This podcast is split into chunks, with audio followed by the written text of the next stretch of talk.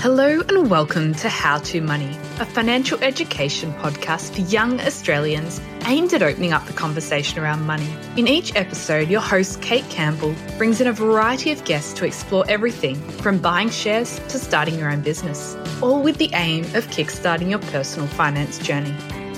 Just a quick reminder that everything we cover in this podcast is for financial education purposes only, and we are not giving you any advice.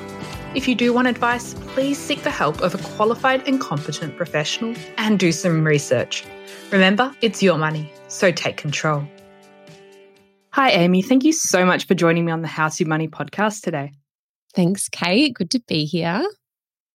Now, before we dive into a very interesting topic today, I'd love to hear a little bit more about you and your journey with property in Australia. Oh, so I have my own buyer's agent business and I've been in the property industry since 2012. I started off in property leasing and then have been doing advocacy ever since. And for anyone who doesn't know what a buyer's agent is, I help people buy properties. So it's kind of like the opposite of a real estate agent, but I help people create their strategies. I help them find the properties, do all of the due diligence and the research, and then the negotiation and auction bidding. So from start to finish. And I'm also a property owner and investor myself. I've done renovations, I've done property development, and I just really love property. Well, you're the perfect person for today's episode because I've had many requests to actually cover some property 101 foundations on the podcast. And up until now, up until sort of 2020, I haven't been that interested in property myself, which is probably why I haven't really gone there on the podcast. I guess this year it has become a little bit more interesting to me. So I've got Amy on today to talk about some of the basics to know when you're looking for a first home, which is perfect for me to learn about right now. So I thought we'd dive in with sort of how do you work out where to start in your home buying journey? This is a really challenging thing because quite often at the very beginning, you might be quite some time away from being financially ready to buy a property. So I think that a good idea is to start thinking about or doing a bit of research into how much that type of property you're looking for could cost. Because then by having that benchmark, we can then say, all right, this is how much we're going to aim to spend. Therefore, this is how much we need to save. And I think mm. unless you have that goal in place, it can be really hard to create a budget and create a savings plan. Otherwise, you're just putting money here and you know, aside here and there and you don't have a time frame or you don't have specific goals. So it's a bit of a chicken and the egg scenario where you don't necessarily know how much that property is going to be because you just this might be a couple of years away we're talking about and we don't know where prices could be when, in a few years or you i mean you might be in a totally different situation in a few years if you change jobs or you move into state or you meet someone so it's kind of hypothetical, but it's a good place to start. And the way that we can actually start working through that is just jumping online, jumping on those major search platforms. We've got realestate.com.au and Domain, which are the main ones here in Australia. And when you go onto those websites, there's three main sections. There's the for sale area. We can just ignore that area for now. There's the rent area. And then there's the sold section that's where we're going to do all of our research and that's where we're going to focus on. So I say just jump in there at the very beginning and start typing in different suburbs and different types of properties and having a scroll around and just getting a feel for roughly how much things could be in an area or in a type of property you're considering. Mm, and just maybe if you really like where you're currently living, having a look at just to like find places near me and see is that even an achievable goal? Exactly. There's a little button called map, the map function. You click on the map, you can do a little fly over your suburb and where you live. And you might really, I mean, if you live in a fabulous area that you really love, but it's, say, really close to a capital city, you might see really quickly that two bedroom apartments are selling for a million dollars and that might might not be feasible in which case you might have to then think all right well where else could i potentially afford and also, you know, if I can't necessarily afford where I want to live, but I love living here, that might be a reason to investigate rent vesting, which is buying an investment property, but continuing to rent where you love. Mm, and something I've done this year when I've just been going for sort of my hour or two allocated walks during COVID is actually when I see places with for lease or for sale around, just sort of whipping out domain and seeing what does this actually cost? What is this two bedroom? So actually having a visual and being able to sort of look at the reality of what this costs, or if something has sold, what did it sell for? Exactly, exactly. Because once we have that property price in mind, there's actually six categories that we need to start saving for. So, by understanding the purchase price, we can then figure out what our savings goals should be. So, the first and the biggest cost with buying your property is your deposit. Now, your deposit, the ideal goal is 20%. And that's, I know that sounds like a lot of money, but that's because if you have a 20% deposit, you don't have to pay this extra cost called lender's mortgage insurance. And that is a substantial cost. It's added on to the loan. It's not a cost you have to save up for, but it's it's still money. But you could also investigate um, a guarantor loan with your parents, in which case you need, well, technically need no deposit there. There's government schemes where if you get a place in that, you only need a 5% deposit. So I just say, understand that it's going to be somewhere between that, probably 5 and 20% you need to save up for, and just understand what the pros and cons are of saving up for different amounts. You're then going to have stamp duty potentially. Now, your stamp duty is going to depend on where you live in the purchase price for the property. And that's because in Australia, most states have really good first home buyer concessions for stamp duty. So you can just jump on your state revenue website and pretty quickly see if there's first home buyer concessions for you because quite a few first home buyers um, don't necessarily have to pay stamp duty, depending on the state they live in. You also have, so that's the second category. The third one is purchase costs. And this is things like our building inspections, our legal people, settlement costs. And this could be, I say, between two and five grand. So that's an extra side cost. Our fourth category is moving costs. That's not too much, but it's something people often forget. The next one is, I think, just understanding how much it's going to cost you to own that property for the first year at least. And not necessarily saving for it, but just budgeting for it and having a plan in place to then make sure you can pay the mortgage, the council rates, the water rates, the insurances, the maintenance, all of these extra costs that all of a sudden you have that you didn't have as a tenant and then finally, this is one that people often forget, but it is very, very important. It's having a buffer emergency savings account, which I recommend being ideally six months worth of expenses, at least three months. And that's for, you know, in case things go wrong, in case something happens, you lose your job or you're unwell and you just can't work, earn an income for a little while. You don't want to then be committing to this big mortgage and then all of a sudden not having any buffer to cover it. So I know that's a lot of money we're talking about, but buying a house is a really big responsibility and financial commitment. So we always want to be really financially secure and prepared beforehand.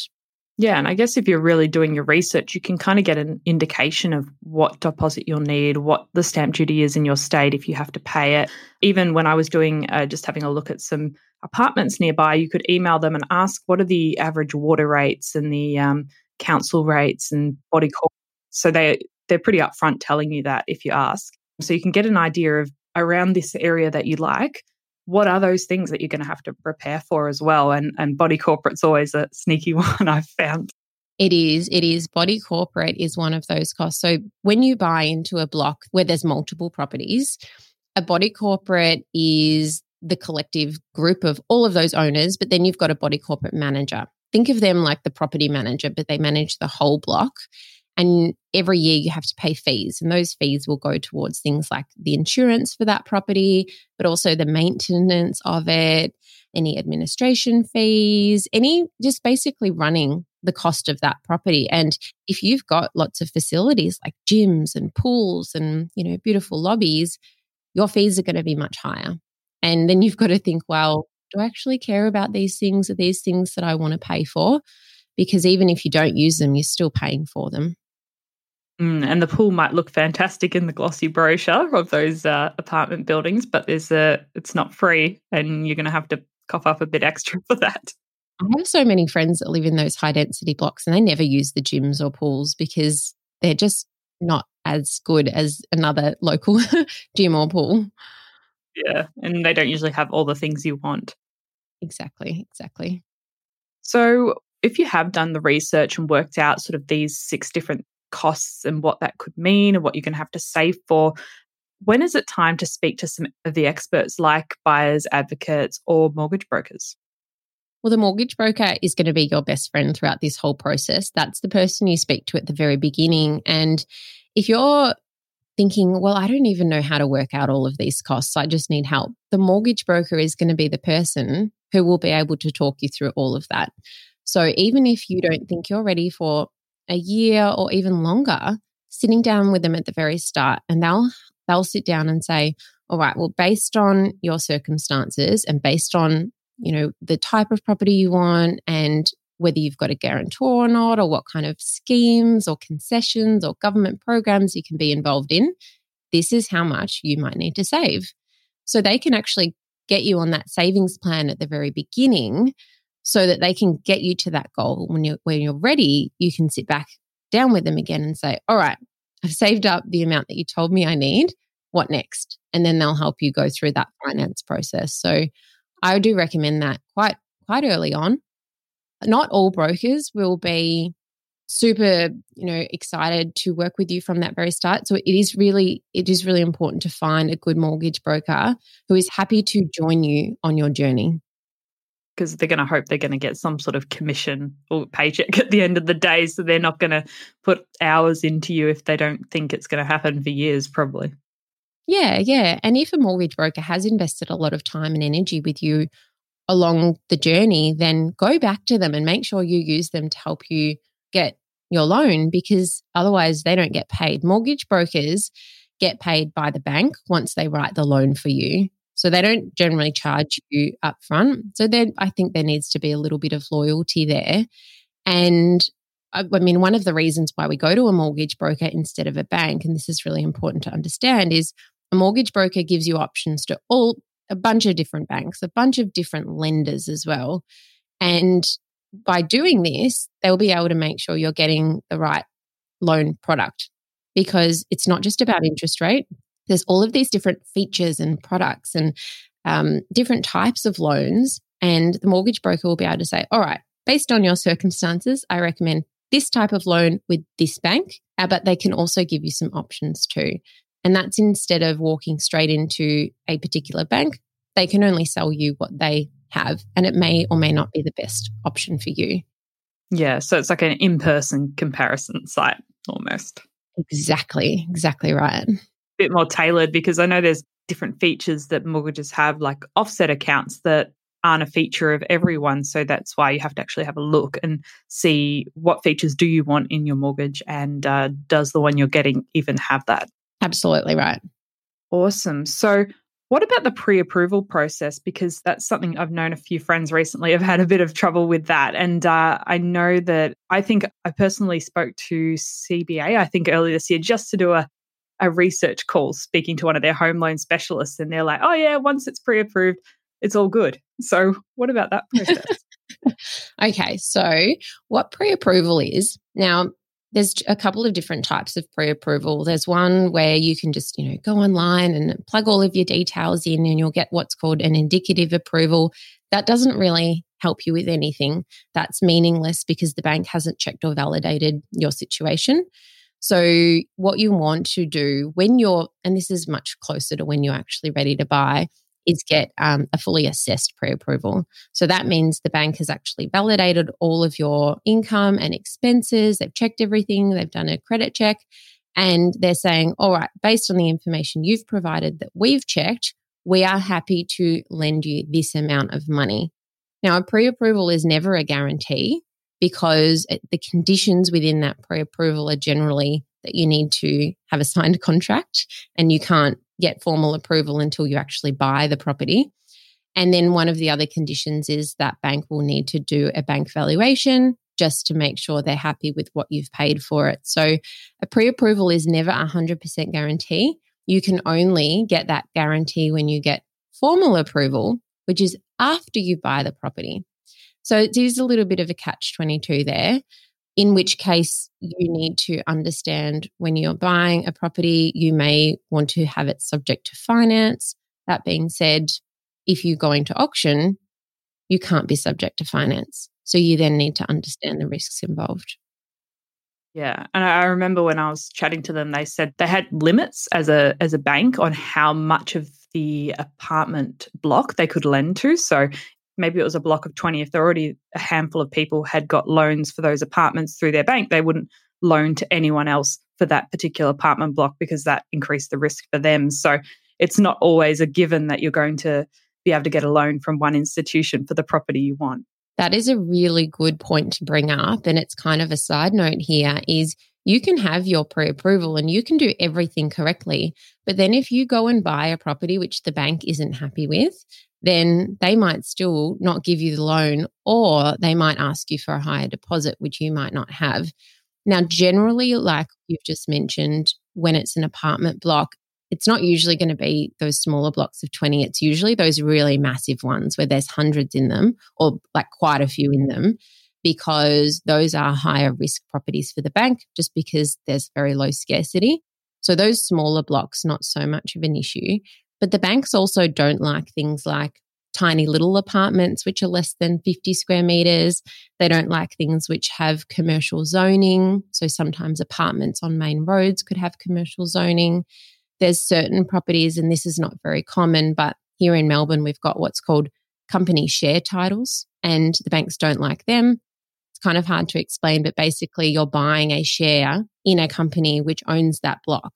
And it sounds crazy and it looks like a regular block. There's no nothing different, but in the contract, your conveyancer or your legal rep will say, Hey, FYI, this is one of those, in which case the bank may not give you a loan. So, all of these extra things you need to think about, all the more reason to speak to a mortgage broker because then throughout the process, you might send them the property and say, hey, just checking, is this going to be okay in terms of risk?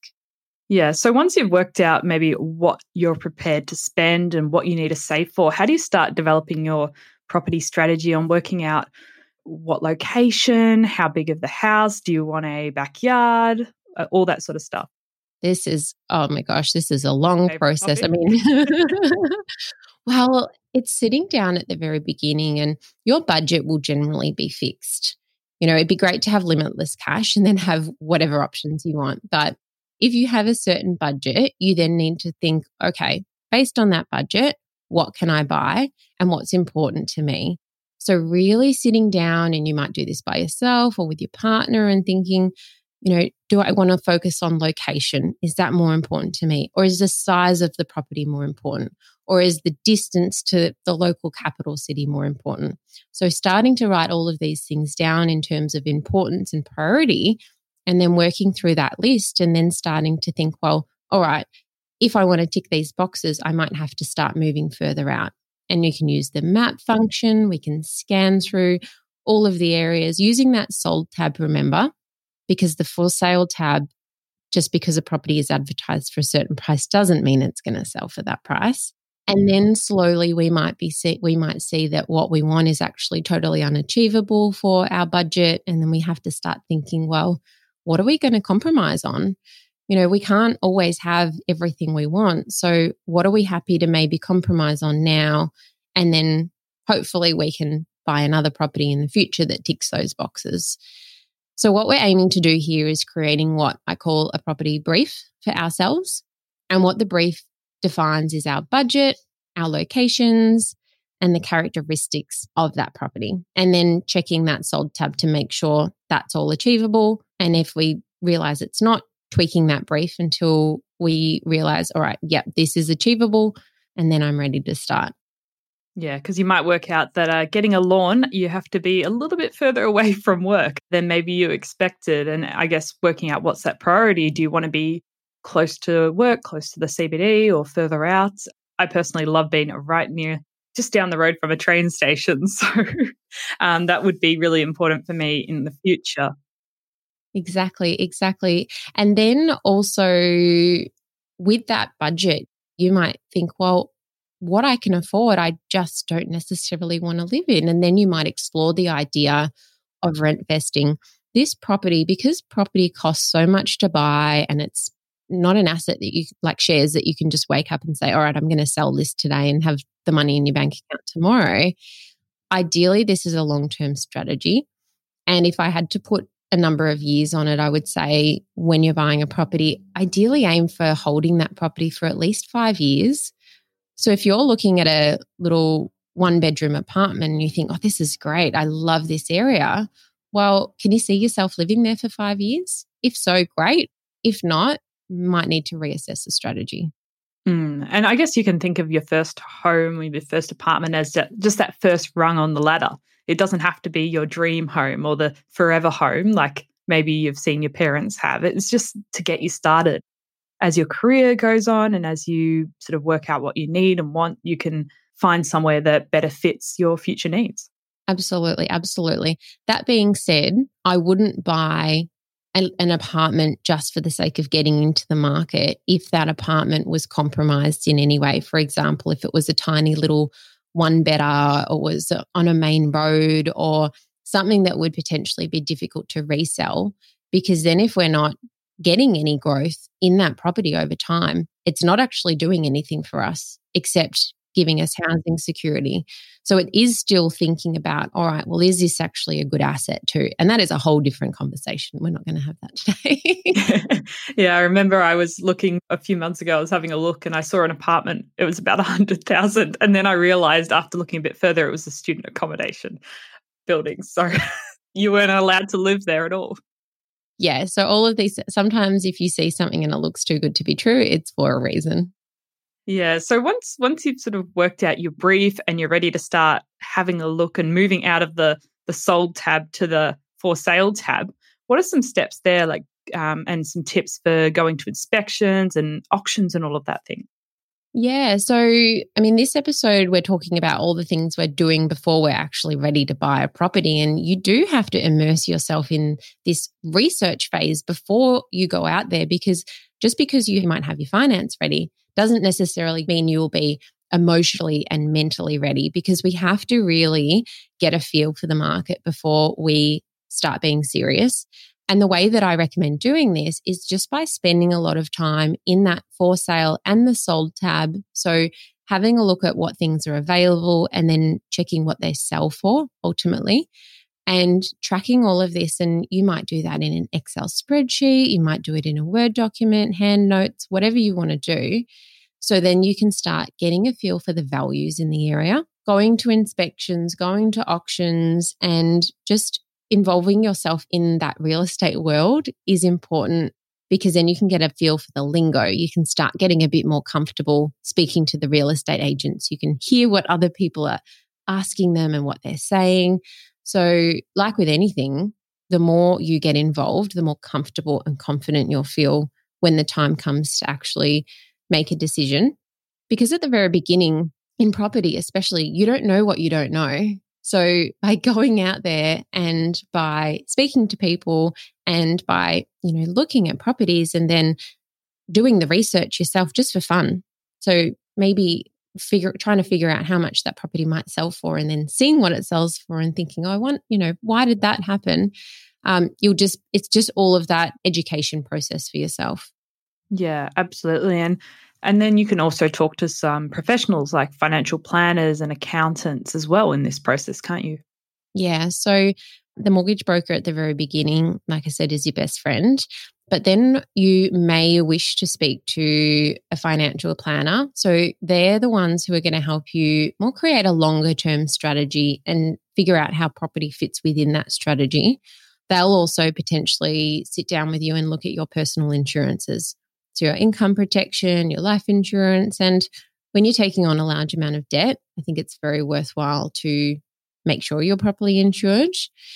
You don't need to worry so much about getting your building inspector or your legal representative until you are closer to ready to buy. There's no point in calling someone out six months and say, hey, I'm going to call you in six months.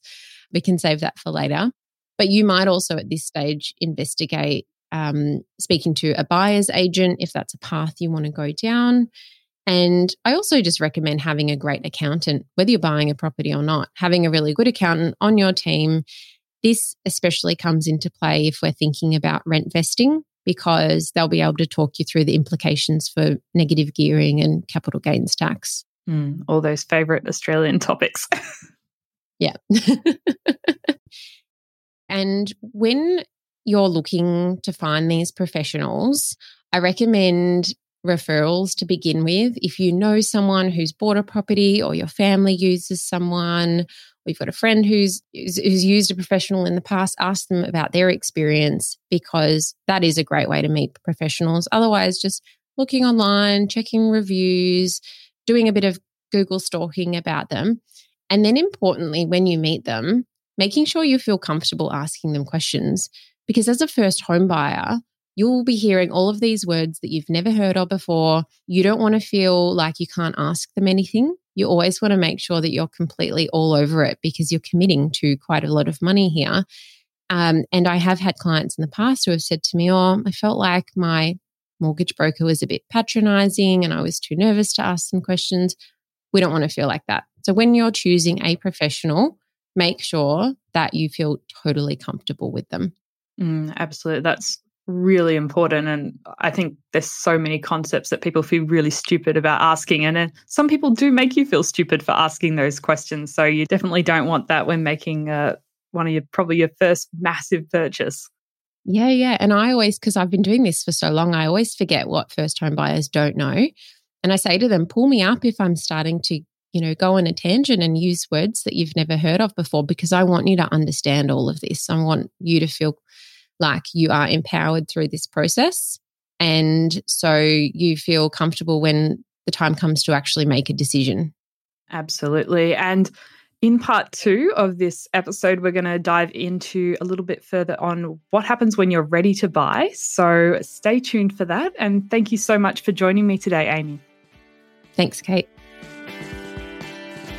Thank you for listening to this episode of the How to Money podcast. If you enjoyed this, please leave us a review on Apple Podcasts and send any questions our way via www.howtomoney.online. You can also catch us on Twitter and Instagram at HowToMoneyAUS, and we'd love to hear from you. You've been listening to the How to Money podcast.